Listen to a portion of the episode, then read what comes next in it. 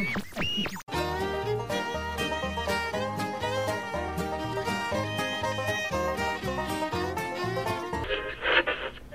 Brer Rabbit, how about I take you to my laughing place? Except I don't expect you'll be doing much laughing.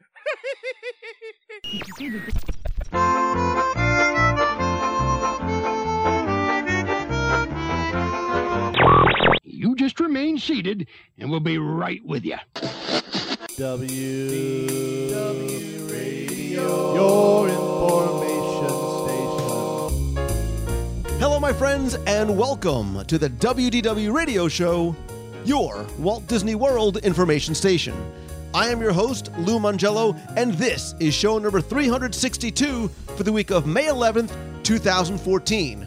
I am here to help you have the best possible Disney vacation experience and bring you a little bit of Disney magic wherever you are with this podcast, my videos, blog, live broadcasts, special events, my trivia books, saving money at Walt Disney World book, audio tours, and more. You can find everything over at WDWRadio.com.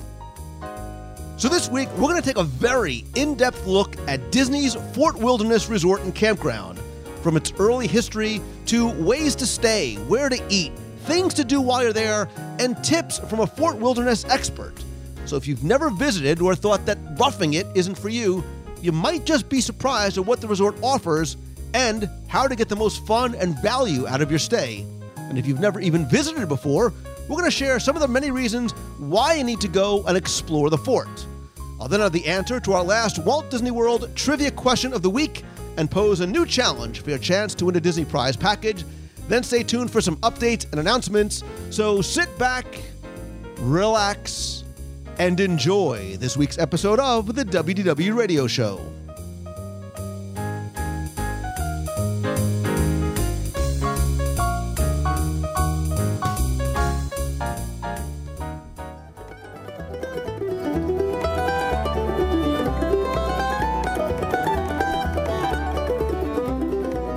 I think about Walt Disney World history, and more specifically opening day and those first few months or so after October 1st, 1971, like many people, I imagine that the first guests running through the gate and the wide eyed smiles of their initial rides on classic attractions, and the smells and the sights and the sounds, and just how different the Magic Kingdom looked.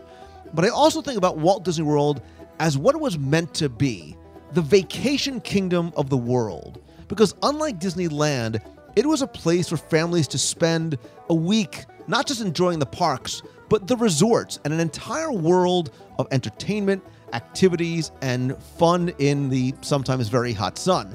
And while my family and I loved the modern shape and the monorail passing through the contemporary resort, that was sort of the place we called home. Uh, I often think about another resort that opened just weeks after the rest of Walt Disney World, Fort Wilderness.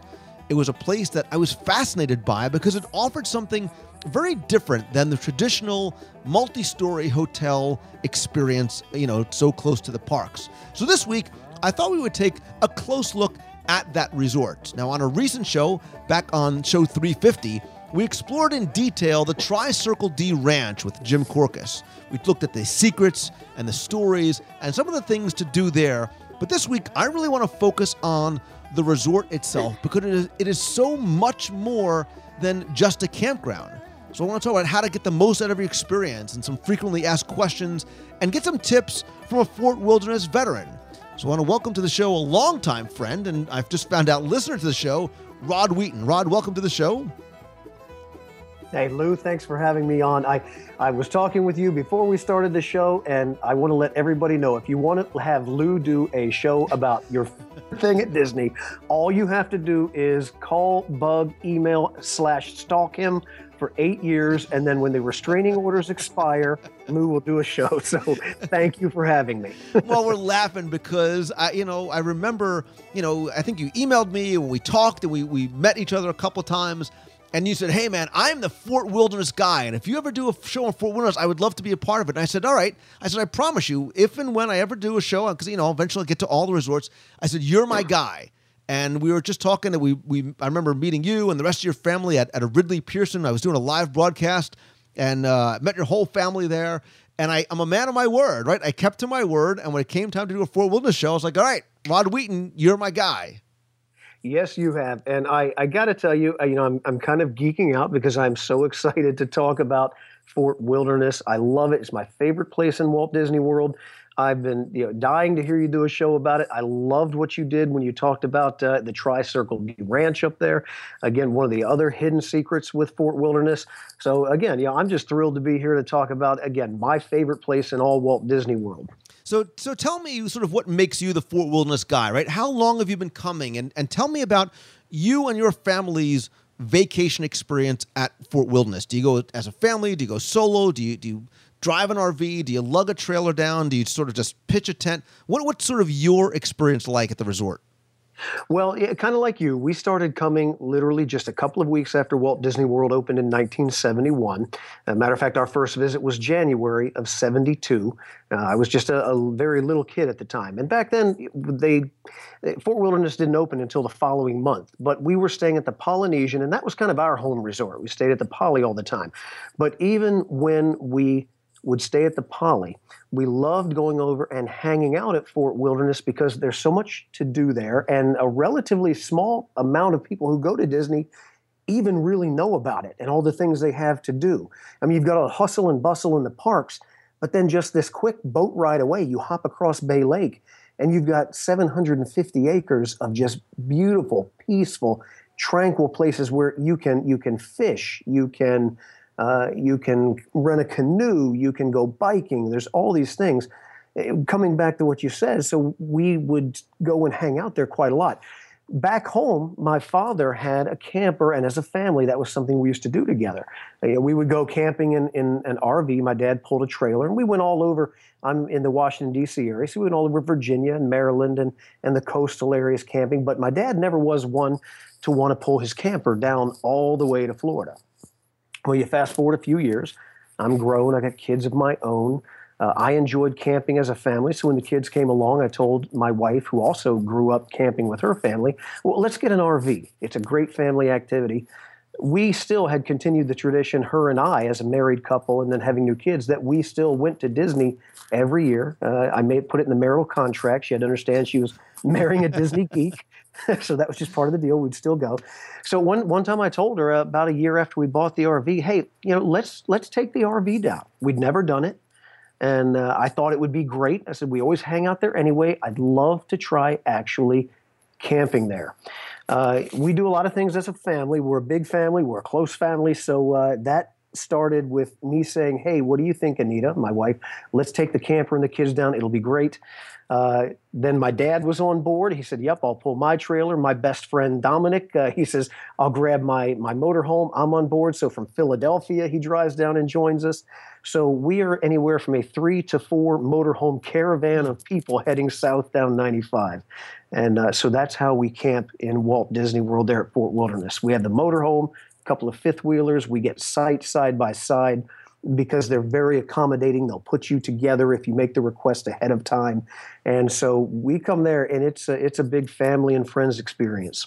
And I think that's cool, not just because you do it as, you know, you sort of bring the whole tribe down, an extended family down, but you all kind of do it a little bit differently, but you can still do it together. And I think that's why I really wanted to talk about this because I, I really do, especially after talking about the Tri Circle D Ranch, I think that the resort itself – is an overlooked experience because people hear Fort Wilderness Resort and Campground.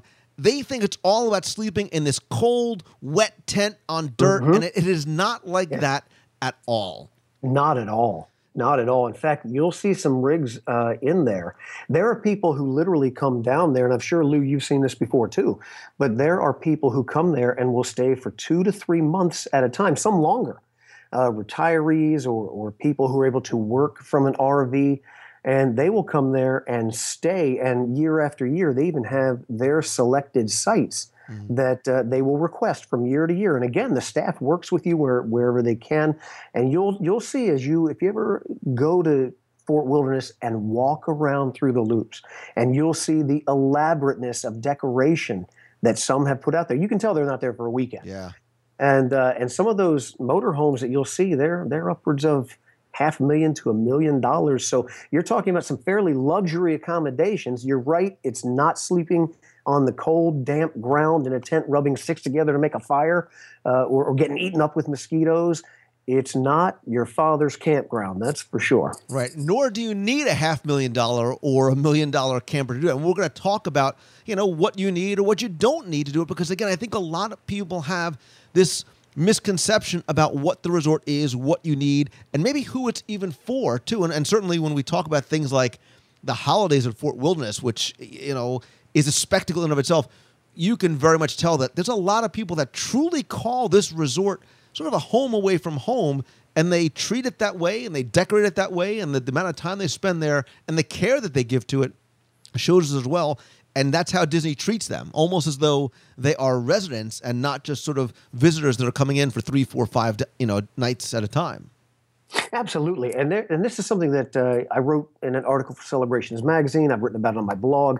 Uh, something that I constantly maintain is that there's a sense of community feel that's in there, just like what you're saying, because it is for many people a, a home away from home.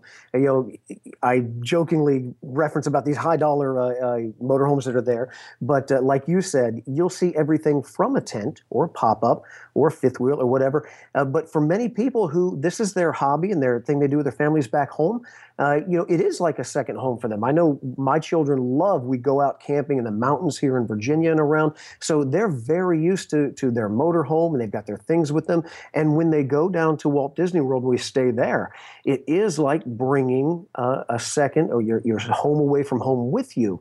And because of that, you know, people there because of the nature of camping, you're sitting outside a lot. You know, you're grilling a lot, cooking outside sometimes and people just naturally kind of get this very community kind of feel. You'll meet your neighbors because they're sitting outside, and, and, we've struck up you know wonderful conversations and friendships with people. Even if you only through the week or two weeks or however long you're there, you, you kind of get to know the people around you, and they've got their home decorations around on the site, particularly at different times of the year, and and that is something that uh, if you don't go down to Fort Wilderness and see uh, you'll kind of miss out on because as wonderful as the, the resorts are, and I do love them, I do occasionally stay at the resort still, uh, staying there in the fort with uh, this open atmosphere of community, it is an experience.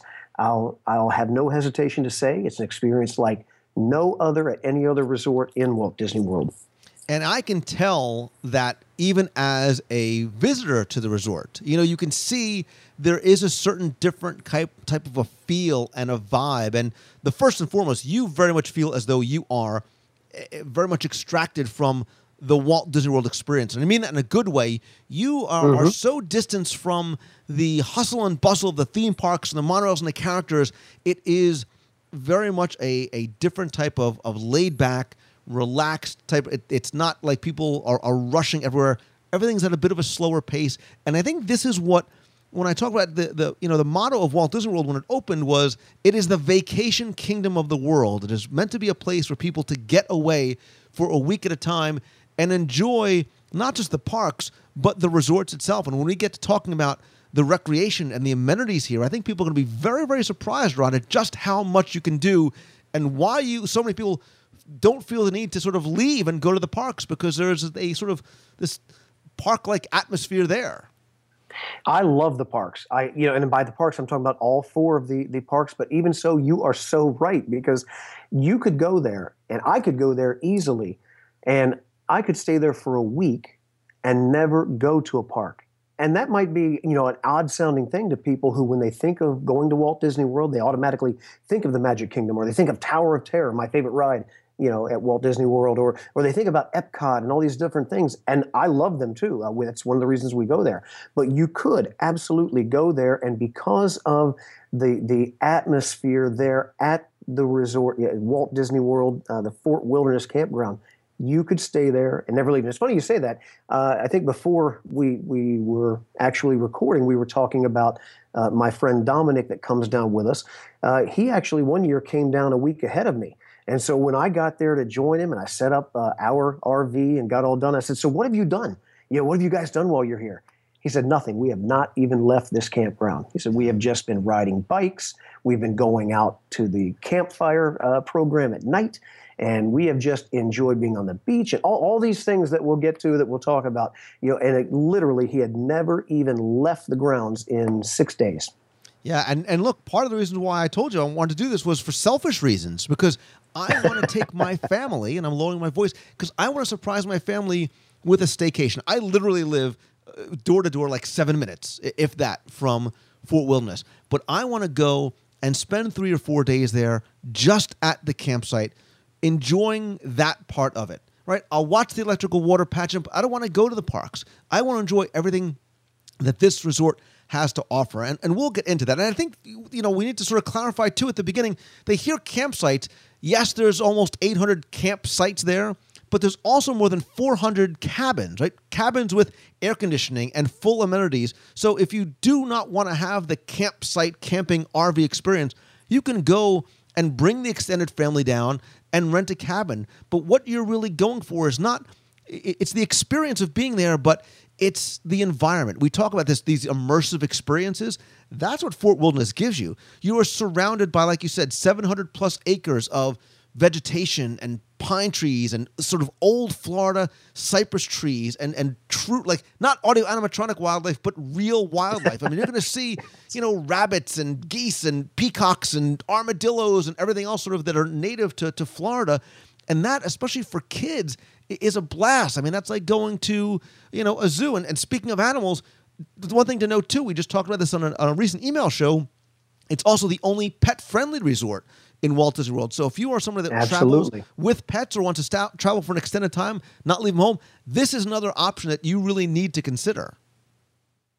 Absolutely. You know, I've got two dachshunds uh, that travel with me pretty much everywhere that I go, and they jump right up uh, in their uh, little doggy car seat with their little doggy seat belts. They they jump right in and down the road we go. And when we get to Fort Wilderness, you know, it's always been pet friendly. They've had pet friendly loops, and so if you don't like animals or you're allergic to animals, there are non-pet loops as well. In fact, uh, there's only a few that are dedicated for them. But even in recent years, Lou, the last five or six years, uh, Disney has really uh, done some things that has made it even more pet friendly. Uh, over by loop number 300, which is just a short walk from where Pioneer Hall is, there's an actual dog park and it's fenced in. You can take your dogs, let them loose. They run, they play. They've got everything you know dogs need. They've got uh, you know water and uh, food stations, just anything where. And again, this is a place where you can go and, and relax. And sometimes Anita and I will go and we'll sit, let the dogs kind of run their energy of their short little dachshund legs, and, and we'll be hanging out with other dog uh, people there who have come camping, and again have a have a nice time visiting. And again, it enforces that uh, that community feel uh, that you get. Uh, we you've talked about this on the show before. You know, Disney people.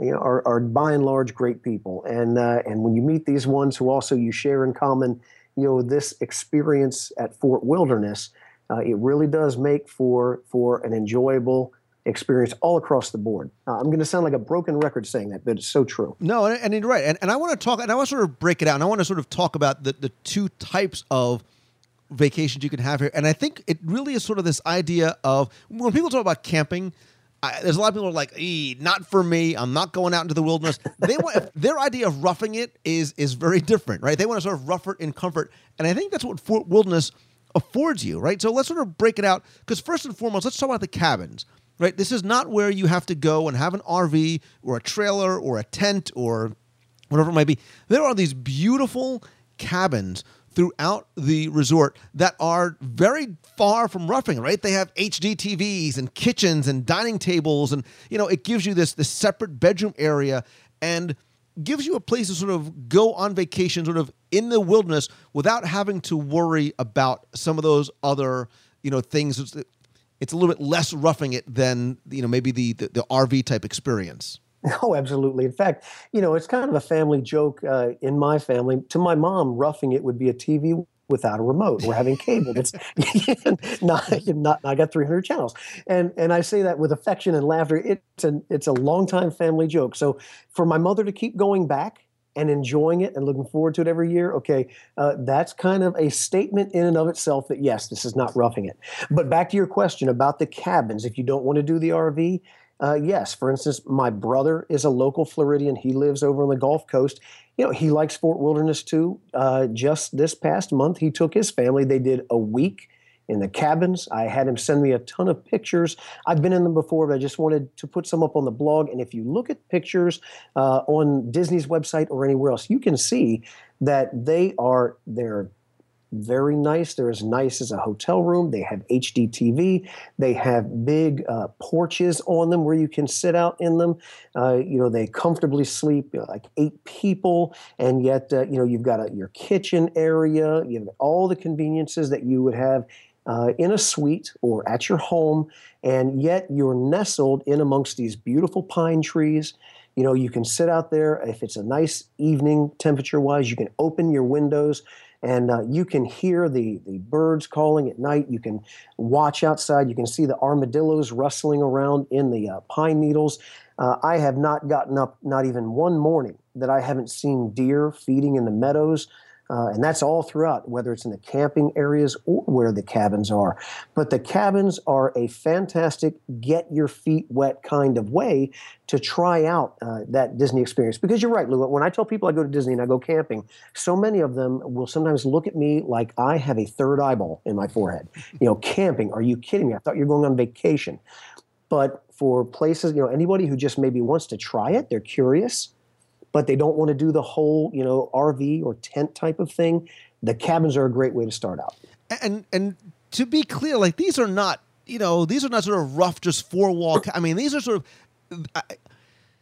I, I, would almost sort of analogize it to a, a, moderate resort in terms of the the class of resort, but I think that's even a bit of a misnomer. They're really more like one bedroom suites because they do have the double bed and the Murphy bed and the bunk beds, and you know they've got a couch and they've got a separate uh, kitchen area with a dining table. There's Wi-Fi. There's a you know a fridge and a microwave and and um, you know sort of a, a little kitchen in there. There's pots and pans, so obviously you're going to be, you know, hopefully doing some cooking. The nice thing too, Rod, you can go outside and there's a porch with a patio table and a grill, and it is sort of a little mini home away from home and it's you know the idea of I'm using air quotes roughing it is a very loose liberal term. yes, and and you're right. It is on par with at least the moderate, uh, because many of the moderates you'll go and you'll simply have a room. But like you pointed out, when you get the cabins, you've got a separate bedroom.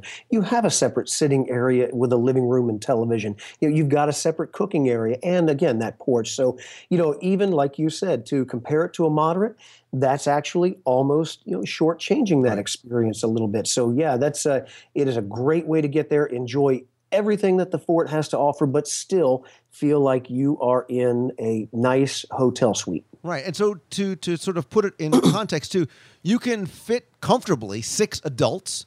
Um, you know, housekeeping comes in, they'll do the dishes for you, right? They'll help you with all that kind of stuff. That's right. So what's That's nice right. is you can get to Fort Wilderness, you can go to the, the trading post, get all your groceries there, head on over, get your little golf cart, and that becomes your home with with sort of nightly maid service and the room rates there start about 294 or so per night um, plus tax you know Yeah, and- again depending on the time of year that you go Yeah, and it's one of the one of the best deals uh, on property for what you're getting because you are getting essentially, um, if not a luxury suite, certainly the next thing right under it. And uh, at 294, and again, there's something else too that you might not even think about. Now, these are standalone cabins, so you don't have you know a lot of neighbors around you, Right. and so and by neighbors I mean people on each side of the wall. They, you have your own cabin, and so it's not like you're in a hallway with kids that'll run up and down. You have your own private space. You can sit out, have your coffee or wine or whatever you like in the evening on your porch, and feel relaxed. And uh, you're connected to everything, but removed enough to to unplug and rewind.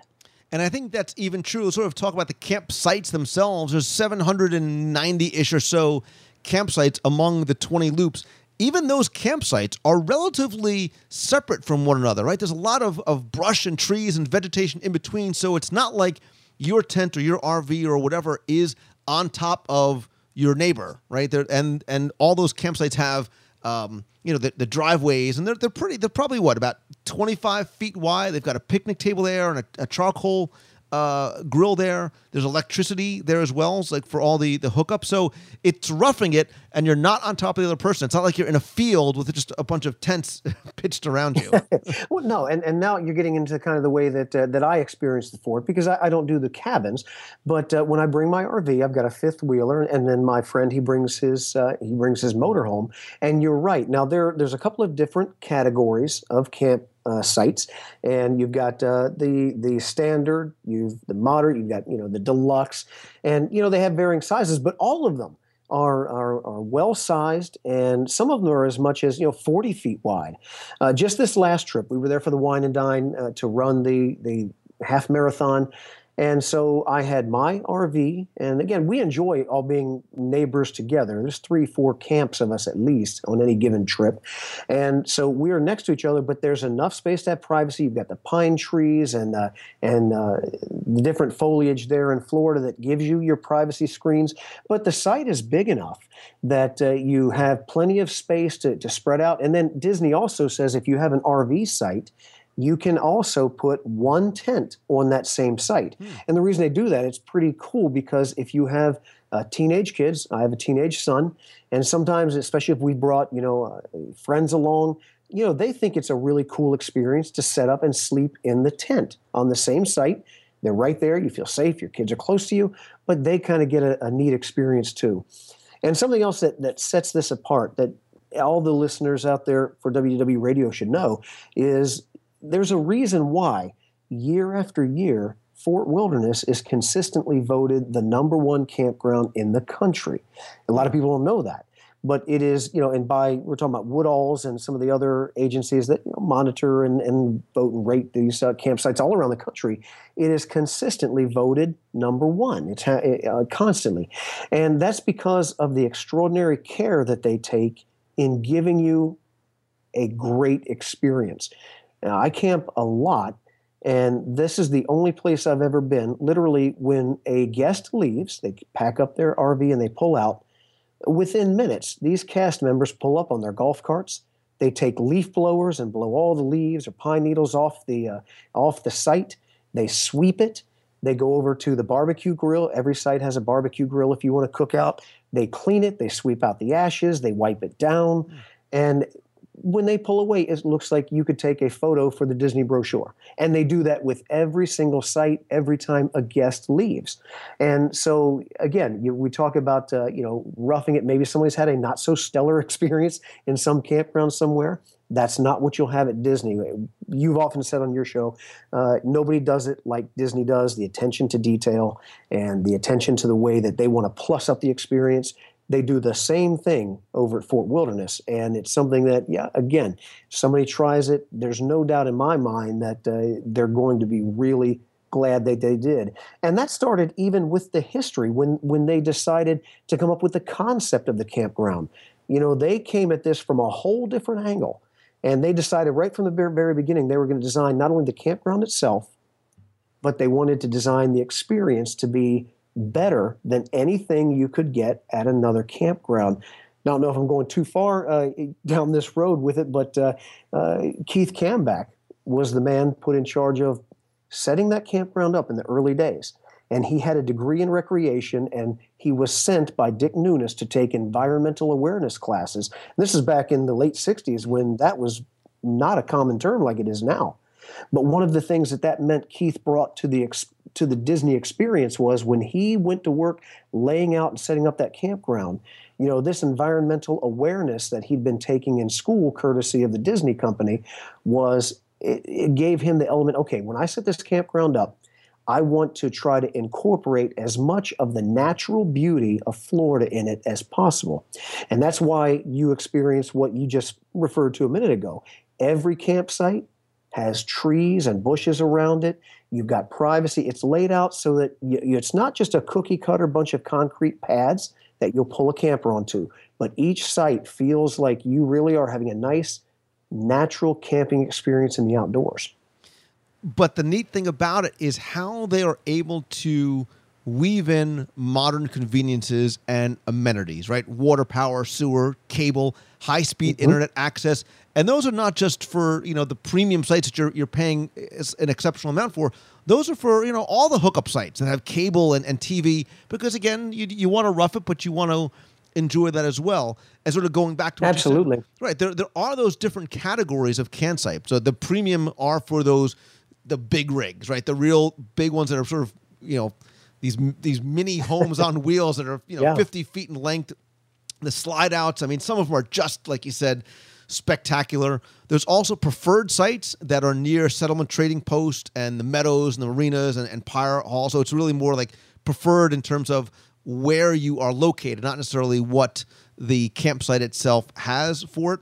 There's also the partial hookups the full hook hookup sites. And i believe there's still that very sort of basic primitive almost like what I think a lot of people think that that scouting type campsite over uh, at Creekside Meadow, like where schools and, and scouts right. and come and so if you want to really rough it, it you know, and, and so go as a group, you can da- do that out there as well too. But for the most part, you're not. You've got these sort of semi-private hookups in this sort of community type feel, and it almost feels like a you know little streets. You know, all these sort of, we're talking about the loops and the loop numbers, but they really are kind of little community streets.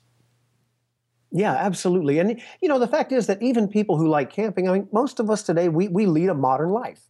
You know, we like to be connected to the internet. You know, we want to be able to turn on the TV when we want. So when you set up at a campground, you've got your cable uh, TV. So you plug right in, it and you've got not only the, you know, if you want to see Stacy Swad go over the best rides in Disney, you know, you've got that channel in your RV because you plug right into the cable outlet, and you've got the same channels that all the resorts have.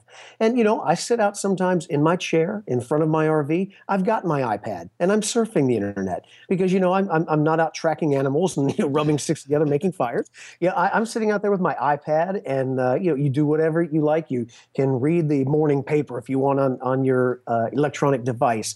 Uh, like you said, you've got Wi-Fi access everywhere. So you know, it, yes, it is not like this primitive experience. You're able to get there. You've got water. You've got all RVs today have uh, have air conditioning and heating and so forth. And you know, while I'm at it, you know, if you did go and say even you wanted to stay in a tent, even if you were to do that, uh, they still have the ability. Uh, when you go to say the comfort stations, uh, if you've been to a, uh campground before, uh, some campgrounds you go there. I'm very glad my RV has its own bathroom. You know, some do not take care of it. but now Disney, you, I, and, and again, I have my own bathroom in the RV, but because I have a teenage daughter and a wife, uh, my son and I generally we get kicked out to do our showering and things down there at the at the comfort station, and, and they commandeer the bathroom in the RV much like it is at home. But uh, but when you go to the comfort station, all kidding aside, you walk in, it's spotless, they're air conditioned, uh, there's beautiful tile work in the place. Uh, it is it is not like uh, you know if you have this image in your mind that you're going to go to a campground and when you go to the to the bathhouse it's something like a, a gas station bathroom or something. You know disney just doesn't do things like that. And so you walk in again it, they're beautifully redone. They have stone work on the floor similar to some of the stone walkways in the lobby at the polynesian with that natural looking stone flooring. That's what they do in the bathhouses. Like i said they're air conditioned they're cool they're clean and uh, you feel very comfortable using whatever facilities are there. So even if you were to go for the rustic experience, you say, okay, I'm going to go in there, I'm going to I'm to take a tent, and I'm going to I'm going to man up, and I'm just going to do this whole you know macho guys camp out trip, or maybe you got a family who tent camps. You could do that, but if you still wanted a nice hot shower in a very comfortable uh, uh, bathroom, you've got that there too. So eh, you've got access to whatever level of, of experience you want to have. And it's funny you bring up the comfort stations and there's there's about i think there's 15 located throughout the campground so it's not like there's one and everybody from the campsite has to use it the first time i saw one and I walked in. I kind of looked around. I was like, "What am I in the? In the is this like the camp styles of the rich and famous? Like, am I? Is this like the? You know, am I like in the executive one? Or and so they're like, no, they all look like this. And I'm like, but there's Yes. air conditioning and private showers and there's laundry rooms in here and there's ice machines. And they're like, yeah, this is the way, you know. And then I realized, yeah, this is how Disney does it. You know, this is the, the difference and why people who are potentially a- afraid of camping, this is a great sort of dipping the toe in the water because you are not sort of out in the middle of the wilderness somewhere, you know, looking to find leaves. you know, it really is. It is a it's a comfortable experience, and comfort stations is a great way to put it because it is a comfortable experience. Yeah, and, and again, like I said, uh, for people who just are not into the roughing, uh, roughing it type of thing, I would tell them, don't worry. You don't have to worry about that. It's not going to be a roughing experience. No problem at all. Yeah, and you know, one thing about Wilderness too is uh, is obviously it's not a quote unquote value resort, but it is probably the most affordable of any of the resorts. Again, going from partial hookup to a premium hookup, some of the lowest rates can be like $55 to $90 a night to, to have those hookup campsites. Obviously, the cabins, like we said, are going to be different, more expensive. But if you want to come in and have that, that's what you're going to pay for a night at a Walt Disney World resort. I mean, granted, you're sort of bringing your own home with you, but it is a very inexpensive way to go on vacation. That being said, Rod, I, I, know for a lot of people like myself, they say this all sounds great. It, it, sounds really cool, and I've been there and I've checked it out, and I would love to stay there, but I don't have a, a, an RV. I don't even have a tent. I couldn't pitch a tent if my life depended on it. Like I was in Cub Scouts and never quite got off the Boy Scouts. So obviously, I will never, ever, ever be able to stay here, right? Because there's no way, unless I go out and buy an RV, that I can do this myself. You will. You're going to tell us that that is very much not the case. Oh, not at all. In fact, uh, a couple of trips back, I was uh, at my campsite, and I was I happened to notice this company came in, noticed the company logo on the truck, and they set up this RV and uh, so I walked over and talked to to the man that was setting it up because it didn't look like he was getting ready to go camping, and he wasn't.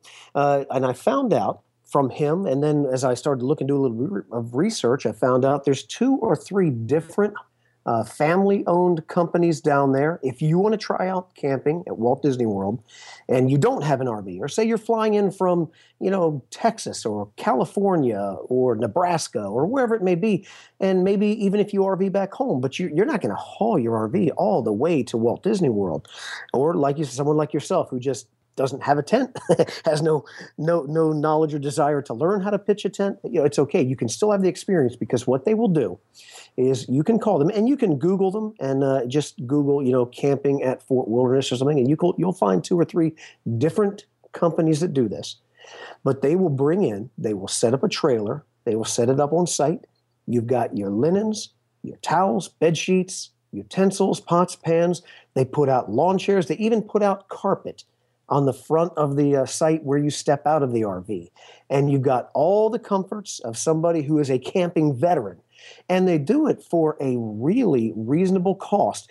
I think when I had checked it out, and uh, again, this is uh, an estimate because I'm going off of memory about a year ago when I last looked and, and talked to someone that was doing that. It was only about 80 to $90 a night in addition to having the site. like you said, depending on when you go, you can get a site anywhere from uh, from fifty to eighty-five dollars a night, and then you're completely set up with everything you need to have this uh, this camping experience at Fort Wilderness without having to have an RV or without staying in a trailer. And by the way, the, the trailers they put out there, they're air conditioned.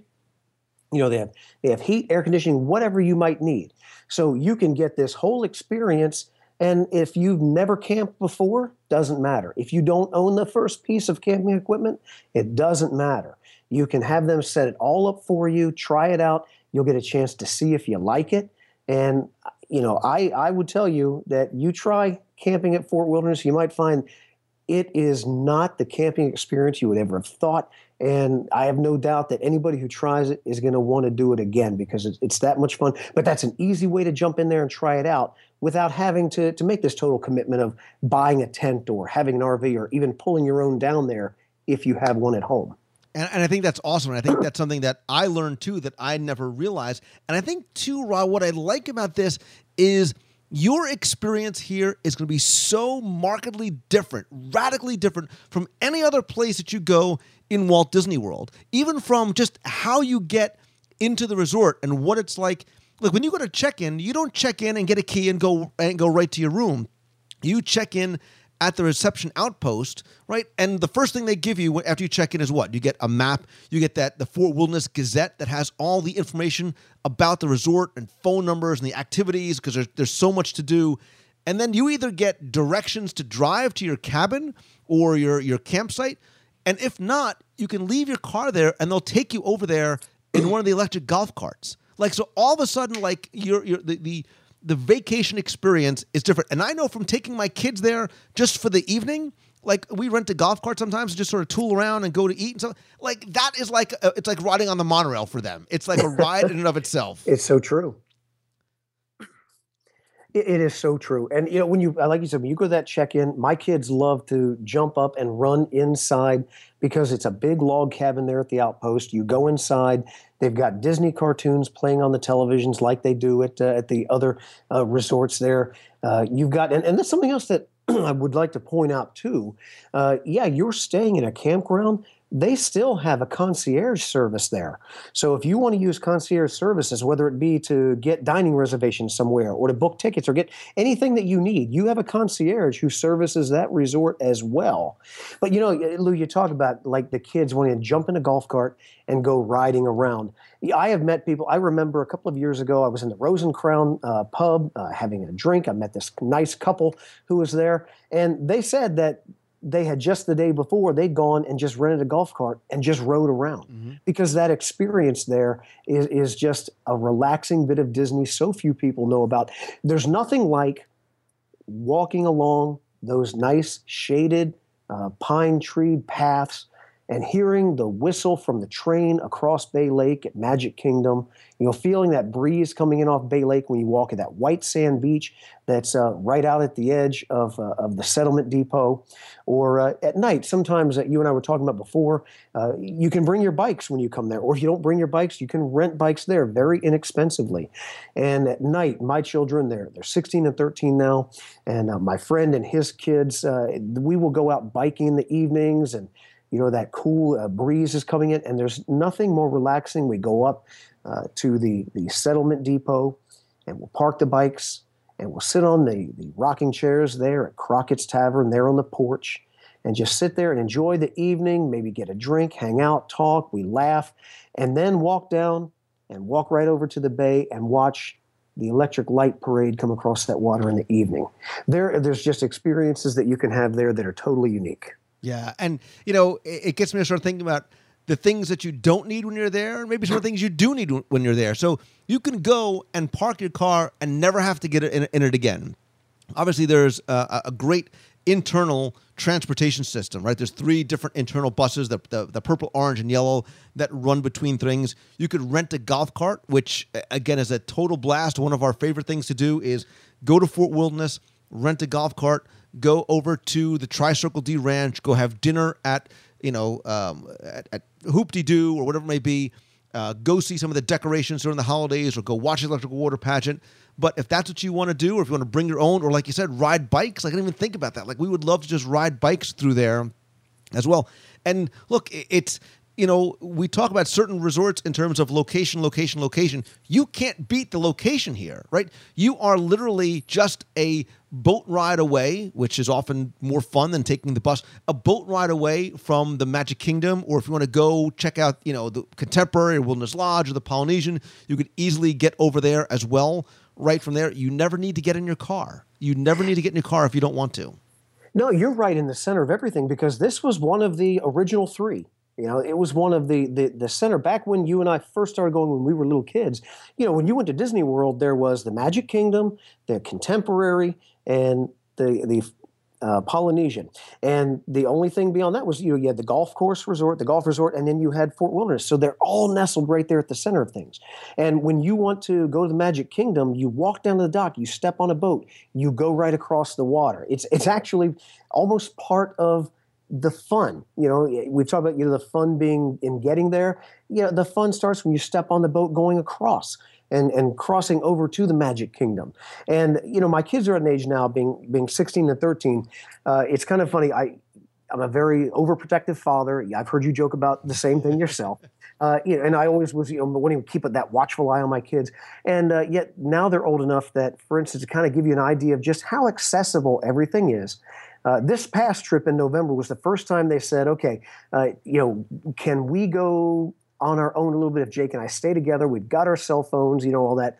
And yeah, again, my daughter is 16. At 16, I let my I let myself do a lot more things than I do my daughter, right? So yeah, this is the the unfair principle we fathers invoke with our children. But but yes, I said, yeah, of course you can. So once we hit Fort Wilderness, man, they were gone. I mean, they just, they're like, okay, Dad, we're going to run and catch the boat. So, you know, they ran down the boat dock and they jumped on the boat and they took the boat right across the water to the Contemporary. You know, they go there and they hit the game room, they play that, they jump on a monorail and they take the monorail to another resort. Then they'll change over the transportation and ticket center and take the monorail right over to Epcot. I mean, it's all right there you know, obviously, neither one of my children, my 16 year old doesn't have her driver's license yet. She's got her learners and no driver's license. She didn't need a car, but you could go anywhere that you want because you're, you are really in the center of it all. And so just the idea of being able to hop a boat, hop a bus, go get a monorail from one of those two and go any place. And if you want to, if you want to drive to, to one of the parks, for instance, we go to Animal Kingdom, I usually will drive, mm-hmm. but you've got your vehicle with you most of the time if you're pulling. I pull a fifth wheeler. Uh, my friend, uh, he has his motor home, so he doesn't have a car. He'll take internal transportation, and it's convenient. It's well well done, and you could, like you say, just park your car and never even need it again. Absolutely. And so when I was thinking about things that you need to bring or don't need, there are some probably things you should think about bringing, right? Because especially if you're a first time camper, you know, simple things like I think of like bringing a, a lantern. Uh, listen, it's Florida. There's cypress trees. There's, you need insect repellent, right? If you want to grill right. out, you want to bring, you know, charcoal and matches. Some of those simple, basic necessities. A lot of stuff you can get from, uh, you know, the, the settlement post and things like that. But are, there's some other things that people might not think about, Ron, that they should bring. Sort of the, just the very basics that maybe they could or could not necessarily get from, you know, the settlement outpost or settlement trading post. Okay, well, yeah, there's some things that uh, because I camp and bring my own, so it makes it a little easier. But uh, we do like to sit out and eat a lot. Now, I, I like you, I love food. Uh, you know, if you could see this, it wasn't just a podcast. You can tell I love food. But yeah, I do love to eat. So we do a lot of the restaurants there too. But one of the things that we do enjoy doing uh, is also cooking there at uh, at the at the campground and eating out. My, my buddy, he's an Italian cook. He, oh my goodness, he can cook so well, and we just love it. to, you know, I take full advantage of my buddy. Yeah, yeah, you can cook tonight, no problem. But uh, at any rate, one of the things that I bring, we'll bring uh, uh, an outdoor setup so that again, it's Florida. Uh, you can get even in the wintertime, you can get some really strong sunshine and warm days. So you know, I brought uh, a setup. Uh, where we have a little outdoor tent. It's not a full tent with walls, but it's got the tent top like you see sometimes at craft fairs. You know, bug repellent. Surprisingly, I I have not had too much need of it because Disney does such a good job with their pest control. So uh, mosquitoes, yeah, I mean it's Florida. You know, Florida, Central Florida is is swamp. So you do have some mosquitoes and things, but if, if that's a real concern to anybody, uh, I've been going there for years. You might need a little cutter every once in a while. You know, a little uh, uh, insect repellent to spray, but but not too bad. A couple of things that uh, are good to bring uh, if you're going to go camping there, and if you're going to stop off the grocery store, you know, get your stuff to make s'mores. There's ever you can buy everything that you need at Walt Disney World, but it's kind of nice to have it at your disposal. Uh, many have may have known and gone there and known about the campfire program that's over there where you can go. They play a movie every night before they do the movie, they have a sing along, they play some cartoons, and they've got these big cauldrons where they have the fire set up. And uh, you can go over there, you can take, you can bring your own hot dogs, bring your own marshmallows, you can make s'mores, you can, uh, you know, you cook your hot dogs on the fire with your little spit. So if you have, you know, you bring these, uh, these little, uh, you can use something as simple as a stick, or you can go to the camping area at Walmart and you can get uh, the little uh, spits that you can put your marshmallows or your your hot dogs on and cook. Uh, a few little creature comforts, you know, that you can bring along. Again, you've got full Wi-Fi, so yeah, maybe you're going camping, but go ahead and you know pack your iPad. You know, pack a good book. Uh, you've got all your uh, stuff there to go swimming, doing ever whatever you want. For us, biking was a big part of it, so we always brought our bikes. When my kids were small, we packed a bike trailer and so at night, you know, I would hook their trailer up to the back of my bike. Both my kids would crawl in the little bike trailer and we would bike around till they fell asleep in the evening.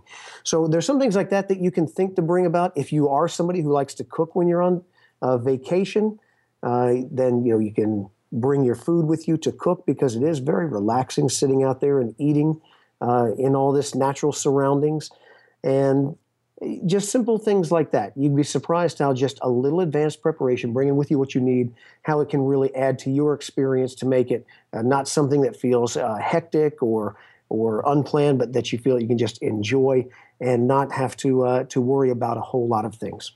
Yeah, and you know, I was thinking uh, as we were talking about uh, some of whether it's conversations or the marina or the food, and we're, we're going to get to the food, obviously. I, I, can imagine some people's probably they're thinking, "Oh, what, what's probably the best loop, right? What's the best street? What's the best loop to be on?"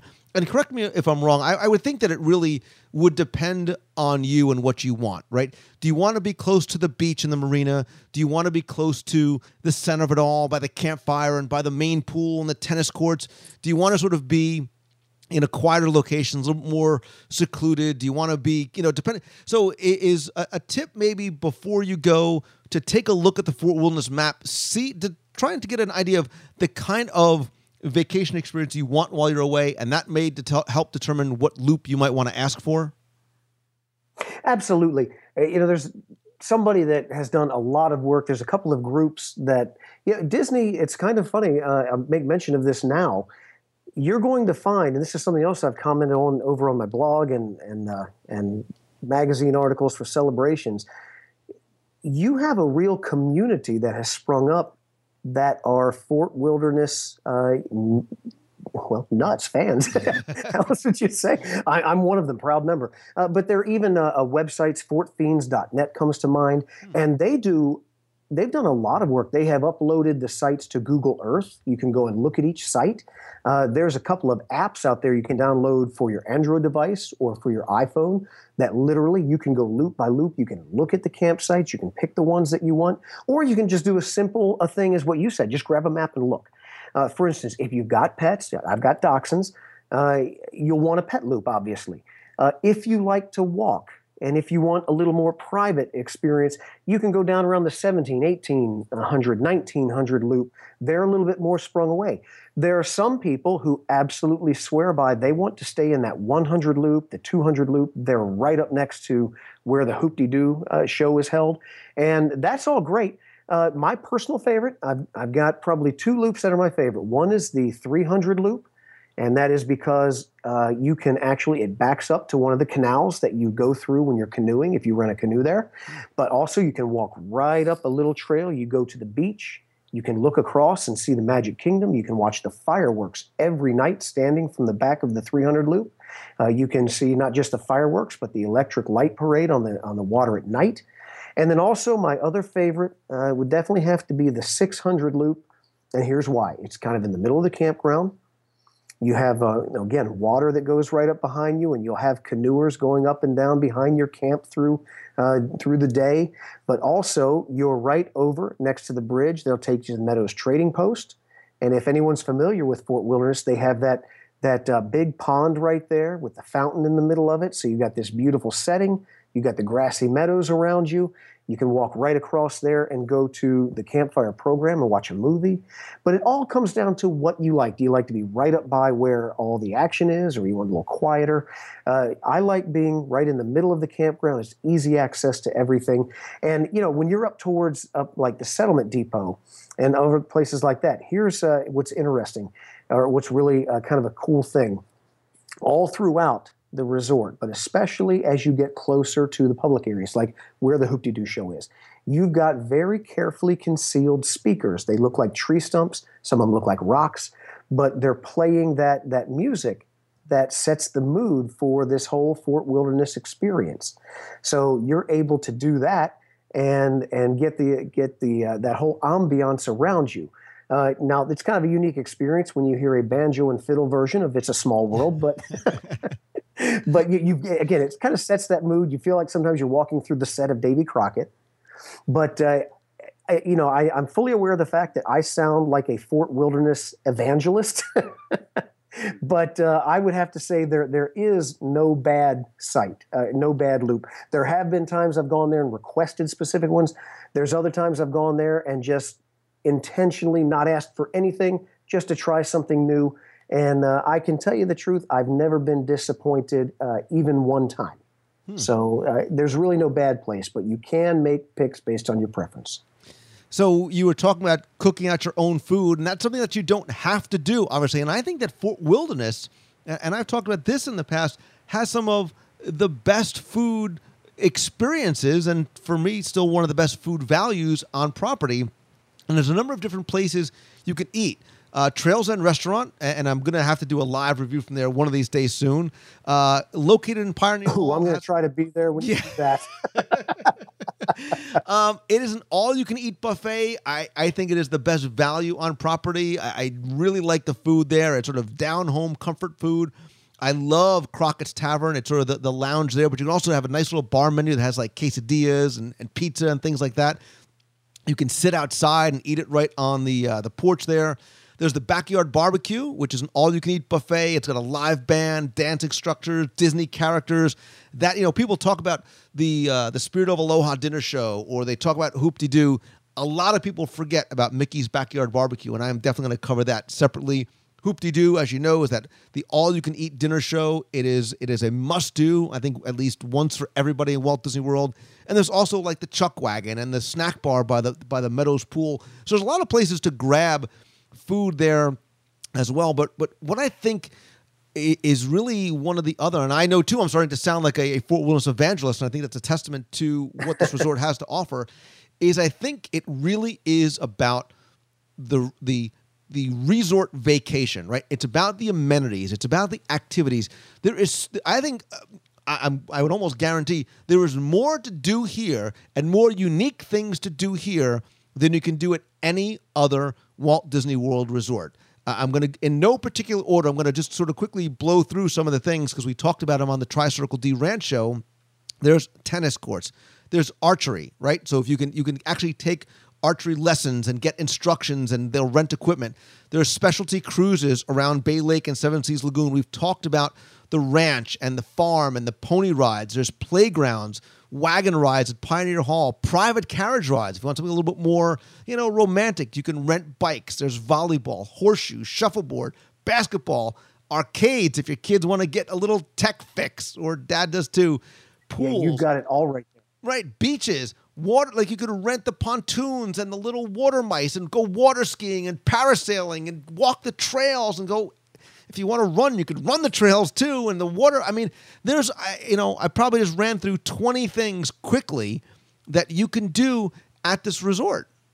Yeah, and, and and still didn't get them all. And that's when you start looking at that, you start realizing why you and I say what we do. That this is kind of one of the, you know Disney's best kept secrets, mm-hmm. and you understand why I said my friend Dom when I arrived at Disney World seven days after he did, and I say, "Hey, what have you done?" He said, "We haven't left here. We we've been doing."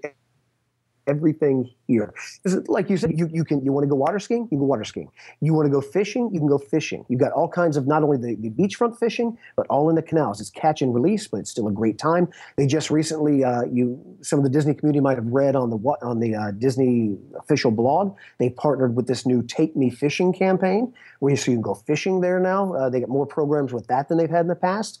Uh, so many cool things. And uh, and like you said, you know, with, whether it be biking or or getting the water mice and getting out on the water, I mean, there is just everything to do. The pool that's there, they this was for a while. For some years, it was a bit of a complaint that uh, you know here it kind of had a plain pool, and then three years ago they redesigned and refreshed the pool that's there. They made a whole brand new pool. And quick little trivia thing because you know, you know you're the trivia guy. they ha- actually, when you look at the uh, the pool that they have built in the middle of Fort Wilderness. They've got a little water tower, and you go up to the top of that water tower, and that's where you catch this, the water slide down into the pool. And, and that water tower came from the original River Country, which, by the way, of course, was the very first Disney water park, and that was located right there at Fort Wilderness. So there's always been just tremendous amount of things to do uh, in Fort Wilderness. There's no way you will ever get bored. You could stay there two weeks, you won't be able to do everything. And there's, you know, something else I did years ago. Um, I mean, I'm probably going back at least five years, which I, which I know they still do. And I and I need to do a video about this because it was that cool and so different because you can't do it anywhere else. They have a special Segway tour. Uh, I, I believe they still have the Back Trail Adventures tour. Absolutely. You want to?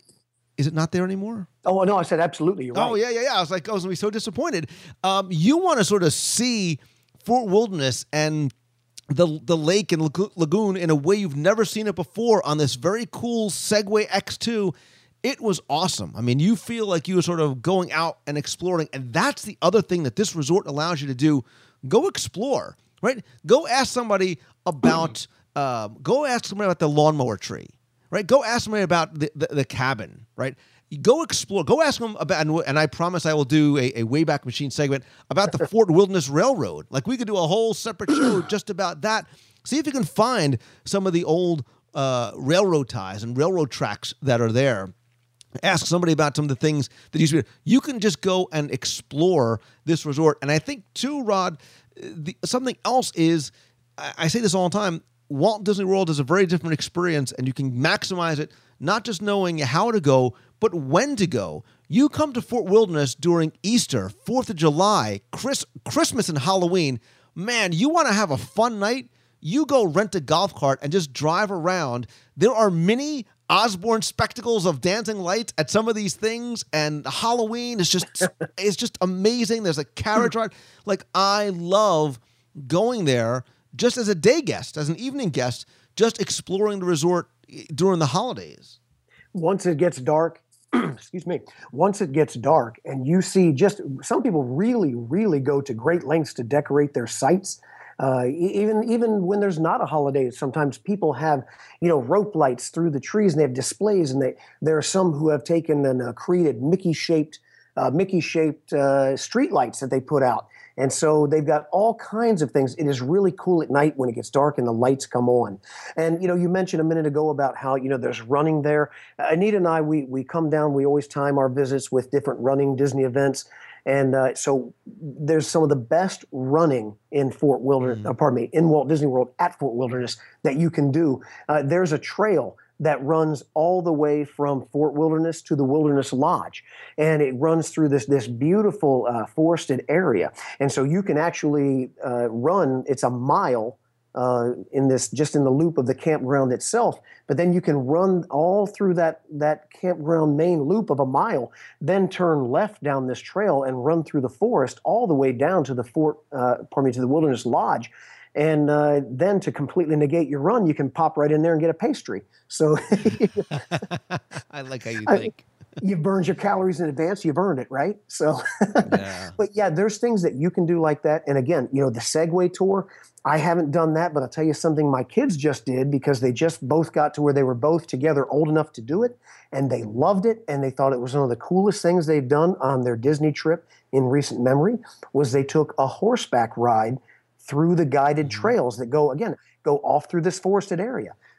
and something a lot of people don't know you know disney very close to their property they maintain wilderness areas because they're very very conservation conscious and they they they take great care to see to it that uh, these natural areas stay unspoiled and they stay beautiful. and They take great care uh, to do that. And it, when you think about what they have on property, I mean, imagine that just the sheer numbers of people that come through there, and then you have these huge parks and all the activity that goes through there.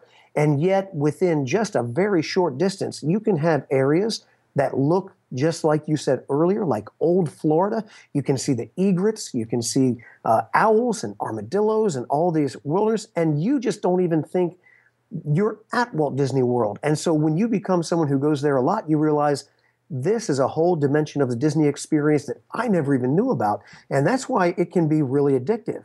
And with very few exceptions, that's why, you know, I only semi jokingly say you don't see communities springing up around most of the other resorts. I mean, you've got uh, Dave who does the Tiki Man pages for the Polynesian because that, that's a resort that a lot of people love. But uh, but you don't have the the community, the websites, these uh, interactive boards that are all these people who are just absolutely uh, wild about the fort, pun intended. And you know they just love it there because there's just so much to do. Uh, scratching the surface uh, is almost more than you can squeeze in in a week's vacation. And I think you just hit on it right there. You go there, and other than the, the quality of the campsites and the amenities and the cast and the food, you forget that you are at Walt Disney World. Right? You forget that you that literally steps away is a whole world of theme parks and everything that we've come to love about the Walt Disney World theme park experience and I say this all the time, especially if you have somebody who is a reluctant first time guest, find their entry point, right? Find the thing that they're going to enjoy most. You know, this is something that is so completely different. And you have to realize you don't need to have an RV, you don't need to be a camper per se. You can rent your gear, you can go for a cabin. This really is a true vacation getaway. And I think that is one of the things that appeals to me. And like I said earlier, this is something that I'm going to surprise my family. We're going to do a staycation here. And my intent is not to leave the resort. I want to do all those things that I've read about and never done. I want to do archery. I want to hang out by the pool. I want my kids to go on pony rides.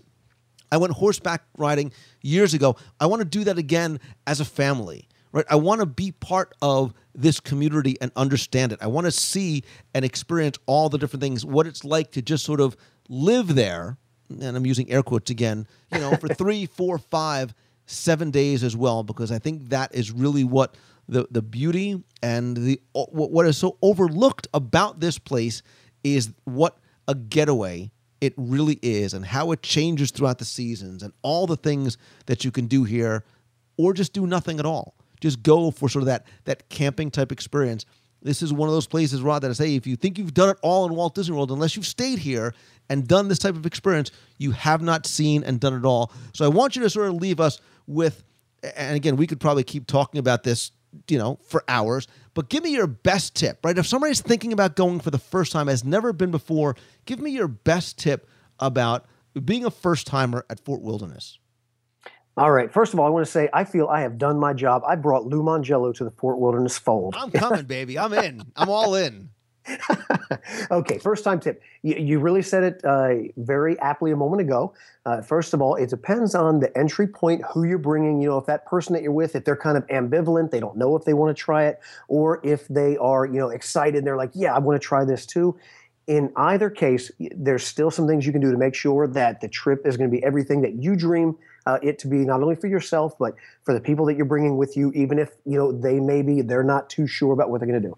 Yeah, first of all, when you go there, plan in advance. You leave a couple of days that you actually dedicate to just being there. And let's say you have small kids. You know, there is their pony rides up by the the settlement depot. Uh, and so you can go there, you can put them on pony rides. You know, take them up to the Tri Circle D Ranch. And if you catch it on the right day, you'll see the farriers that are there shoeing the horses. I mean, these are blacksmiths that are that are making shoeing the horses, the very horses that you're going to see, you know, in the parks you know, whether they're parts of the parades or pulling some of the, the trolley cars, all these different things that you're going to see. So, you know, you can really enjoy that. You know, plan to go to the dinner show that's there if you can put it into your schedule. Uh, very few people realize the Hoop-Dee-Doo musical revue has been running uh, three shows a day, seven days a week since uh, what 1977. So it is one of the longest running dinner shows, not at Walt Disney World, but in the country, period. And it, it is something that, you know, you want to get your family having some fun, you go there. There is a very interactive show. People, you know, the, the the players on the stage they come out in the audience and they're interacting with you they give you washboards and you're beating them with spoons and singing along if you take somebody there and they don't have a good time there's there's something wrong i give up i throw in the towel because that is one of the funnest experiences that you can have there you know if you've got a husband and he you know uh, you've done shows on, you know, bringing that significant other over into the Disney fold. You know, you tell them, hey, maybe you think Disney is for kids, but I'm going to take you somewhere you can go fishing. You want to go canoeing? We'll go canoeing. You want to ride a horse? We'll ride a horse. You know what? You want to go paragliding? Well, let's go paragliding. I mean, it's all right there, steps from where you're going to stay. You know, plan on doing something that has been so popular, they're putting it in the other resorts now, and that is do the campfire program. Go there you know, they have the movies, it's outdoors, it's under the stars, you're eating s'mores. You know, that used to be just at Fort Wilderness, but it's gotten so popular. Now they're doing it on the beach at the Poly, doing it on the beach at the Grand Floridian. Most of the resorts are trying to create their own version of that, but that started at the fort. So, you know what? Best tips encapsulated. You probably figured out I love to talk. I got a big mouth. I got like 50 tips to give, but but uh, but really, it comes down to you know, accept right from the get go that there's enough to do there. It's going to entertain anybody in your party of any age group. So just, you know what, just relax and know for a fact, take take my word for it, take Lou's for it, you're going to have a good time. So incorporate part of your vacation to do the things that are there, get to know your neighbors, walk around, visit, and you know, rent a bike, rent a canoe, do those things, and you will have the experience that you will take away that you never had anyplace else at any other resort. Given a money back guarantee, not really, but but uh, how's that? Did, did I, did, I, make that as broad as possible? So Absolutely, and, and, to the, and and taking that step further, you know, Fort Wilderness again is off the radar because of where it is, right? You can't get a monorail there. You don't sort of necessarily drive by and say, oh, you know, we need to go and check that out. We need to find out what this is.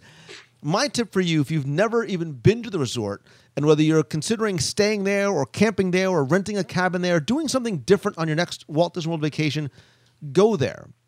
Go there for the afternoon. Go there at night. Go have a meal at one of the restaurants. Uh, again, I, I can't speak highly enough about going to eat over at uh, you know Crockett's Tavern or having a drink late at night or going to take a golf cart and go around. Go to the backyard barbecue. Just sort of check out what the resort is about. It's one thing for us to talk about it, but you need to sort of see it for yourself. Take the bus, go around, see what it's like, and say, you know what? Maybe this is something we can try on our next trip. I guarantee like Rod, that if you go for an evening with the family and do some food, watch one of the shows, go to, during Christmas or Halloween, check out the lights, get a sense of what the community is like. Do the campfire, right? It's free. It's free to everybody. It's open to all resort guests. It starts about seven o'clock at night, eight o'clock maybe in, in the um, in the summertime. You know, go do it and maybe sort of dip your toe into the very warm, very comfortable Fort Wilderness water and uh, hopefully, you, like me, will ready, ready to take that next step. And I will tell you that I'm going to do it. I'm going to do video. I might do live broadcast. I want to share my experience with you guys because I have a feeling that I'm going to be, uh, I'm going to enjoy it, and I'm going to be a very quick Fort Wilderness convert. Rod Wheaton, I want to thank you so very much. It took us years to get here, my friend, but I'm happy that we did. You truly are the Fort Wilderness maven, and you are a great evangelist for some place that I can tell you very much call home and uh, has been a part of, uh, of some great Disney vacations uh, for you and your family over the years. So I, so I really, really appreciate you coming on. Well, thanks, Lou. I'm just glad the restraining orders expired so I can go ahead and come on the show and we could talk about this together. Now, all kidding aside, I, I love the place. You know, you and I, we we when we've seen each other in person, I've talked to you about it before. I, I love it. You can tell it. Uh, you know, I'll talk and talk and talk. You know, I love the resorts too. But you know, I grew up staying, like I said, over at the Poly. That was like our home resort. So it should say a lot that you know, I have happily moved over. I now consider Fort Wilderness my home resort, and so do my kids. And and that should tell you a lot. If I can squeeze in one more tip, uh, you mentioned the uh, over at Crockett's Tavern, the Trails End place to eat. Uh, if you wanted to try to give somebody dip their toe in the water, so to speak, you know, take them over there for a meal. A lot of people don't know it, but that Trails End. they have that buffet for dinner in the evening. It shares the kitchen with the Pioneer Hall uh, Hoop-Dee-Doo revue. So the show or the uh, food that you're getting at that buffet is the same great food you're getting in there with the dinner show. So, you know, it's a great way to take somebody down there, get their feet wet, and uh, say, hey, what do you think, honey? Let's try staying here sometime. Even better, if you're a Walt Disney World history buff, and you head on over to Trails End and Crockett's Tavern. There's some really neat Davy Crockett uh, uh, memorabilia and history, remnants of the old Mike Fink keelboats, right? Gullywhumper and Bertha Mae. So I always kind of geek out a little bit when I head over there as well. Again, lots of different layers to peel back, and uh, obviously never get tired of things to do. Rod Wheaton, thank you so, so very much. I really appreciate it. And uh, hopefully, I will see you very soon over at the fort. All right. Sounds good, Lou. I can't wait. Uh, Rob, before I forget, you, you, you are so passionate about the fort. Tell people where they can find you online and on your blog. Okay, well, they can find me at wdwmousinger.com. They'll find my blog there. They'll find my podcast there. They can also subscribe to my podcast in Stitcher, in iTunes, and they can stream it live there from my website too, which again is wdwmousinger.com. They can also follow me on at Rod Wheaton on Twitter. You can send me an email. I answer them all personally at rod at wdwmousinger.com. And they can also come over to, I've got my Facebook page at facebook.com slash wdwmousinger.com. They can find the same thing on Google Plus. I love meeting and interacting with everybody. So, you know, I, I invite them, come over, contact me, we'll talk, hang out. And uh, I, I love meeting members of the Disney community. It's been the funnest part of getting involved with blogging and podcasting. So, you know, come one, come all. I, I always say, uh, if you're a Disney geek, you're among friends uh, here on my site. So, love to meet everybody. Awesome. Very good. And I, and I will put all the uh, I'll put the link over to your website and blog and podcast up in the show notes as well. Great. Thanks, Lou. Thank you.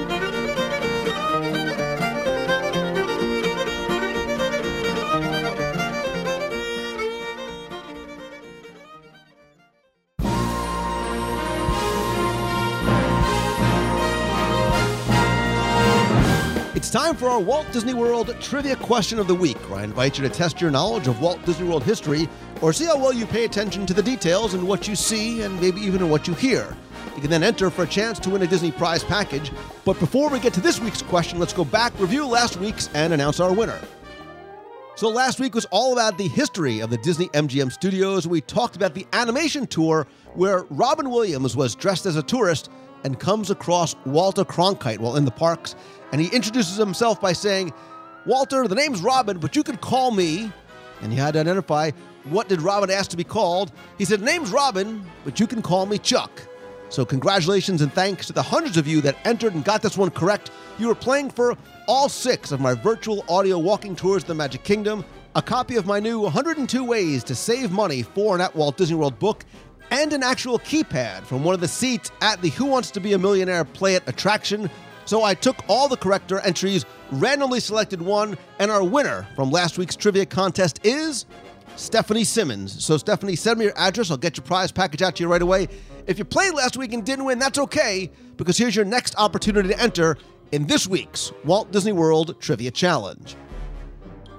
So we'll move from the studios over to Epcot Center and talk about Ellen's Energy Adventure. And when she and Bill Nye, the science guy, and during one of the film scenes, she and Bill are up in a helicopter discussing the pros and cons of different types of energy sources like the sun, water, geothermal steam, wood. And she says, That's great, Bill, but we still need a heck of a lot more energy. Where's it coming from? And do you have a blank? So, what is it that Ellen asks Bill for while they're up in the helicopter at the Universe of Energy? You have until Sunday, May 18th at 11:59 p.m. to email your answer to contest at wdwradio.com. Again, you're playing for all of my audio tours, a copy of my new 102 Ways to Save Money for and at Walt Disney World book, and in fact, I'll give you a copy of my Walt Disney World Trivia book, Volume 2. I'll sign them both and send them out to you. So, good luck and have fun.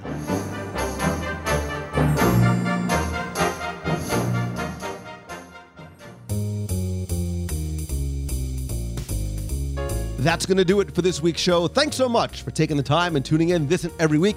Don't forget to visit the website at wdwradio.com for our multiple daily blog posts from so many great guest contributors, new videos, our newsletter, the free WDW Radio app, our events calendar, and so much more. Again, everything's over at wdwradio.com. Also, be sure and tune in every Wednesday night at 7:30 p.m. Eastern for WDW Radio Live. I do a live video broadcast and interactive chat all about the week's Walt Disney World news and then just casual conversation. Again, you can find that over at WDW Radio Live, 7:30 p.m. Eastern every Wednesday night. Again, visit the events page. Lots of events coming up, both meets of the month in Walt Disney World and other events. This Sunday, I'll be on the road having a meetup in Atlanta. June 12th and 13th, I'll be in Roanoke, Virginia for Mouska Meet. In August, we have the WDW Radio Cruise on the Disney Dream as part of our Neverland and Sea event. And I'm happy to announce the land portion of our Land and Sea event.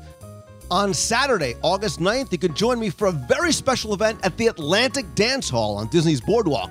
We're going to spend the afternoon together with a lunch, games, contests, prizes, and a few surprises as well. You can also join me and the gang as we record an episode of WDW Radio live where you can be part of the show. Tickets are available right now. They are very limited, so get yours today. Visit the events page over at wdwradio.com for more information and tickets. You can also visit loumongello.com to find out other events that I'll be speaking at this year, including Podcast Movement this summer in Dallas, other conferences and conventions, or if you want to book me to come speak to your business, to your school, or consult with you one on one, visit loumongello.com. Speaking of which, you can also connect with me on Twitter. I'm at Lou Mongello, Facebook.com slash Lou Mongello, as well as Instagram and Pinterest. If you want to be heard on the air, you can call the voicemail at 407 900 9391. Or if you have a question you want answered on the air, air you could email me at lou at wdwradio.com. Now you can also leave a voicemail right from your computer. Just go to wdwradio.com, click on the Leave Lou a Voicemail tab, and use your computer's microphone.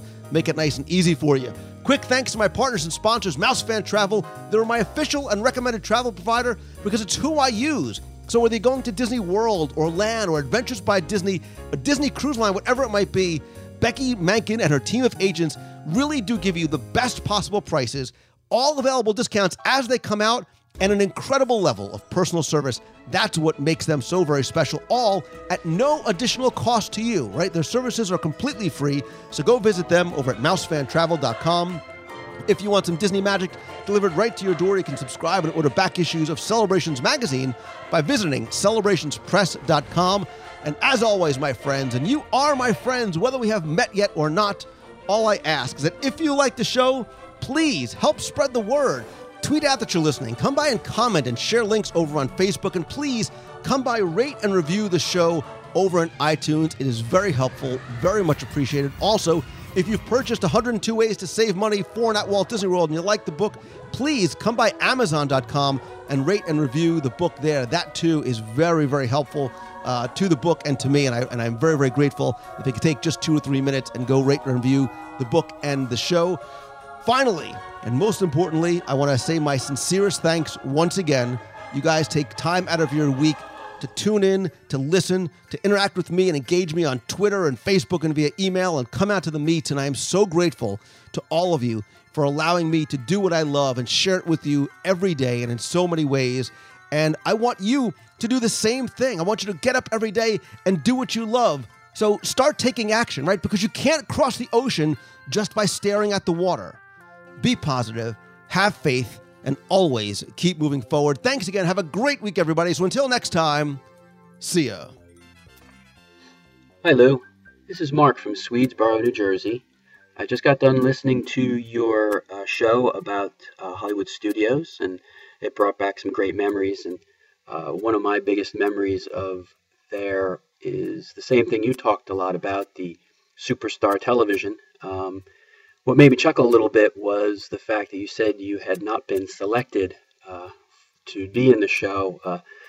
Because my family, uh, we traveled down there. It was about 12 of us in total. Uh, we would only go down about uh, once every three years. And out of the 12 of us, six of us actually got picked to be in one show. Uh, I was a newscaster. My two nephews uh, were Gilligan and the Skipper, and uh, two of my nieces were in the cheer scene. And then my sister got picked to be in the I Love Lucy scene. Uh, as a matter of fact, she's such a huge fan of I Love Lucy that she actually got picked a second time uh, during our trip to be uh, in that part. So, uh, some great memories. Uh, keep up the great work. Uh, hope to one day meet up with you during one of your monthly meets. Thanks, Lou. Keep up the good work. Bye bye.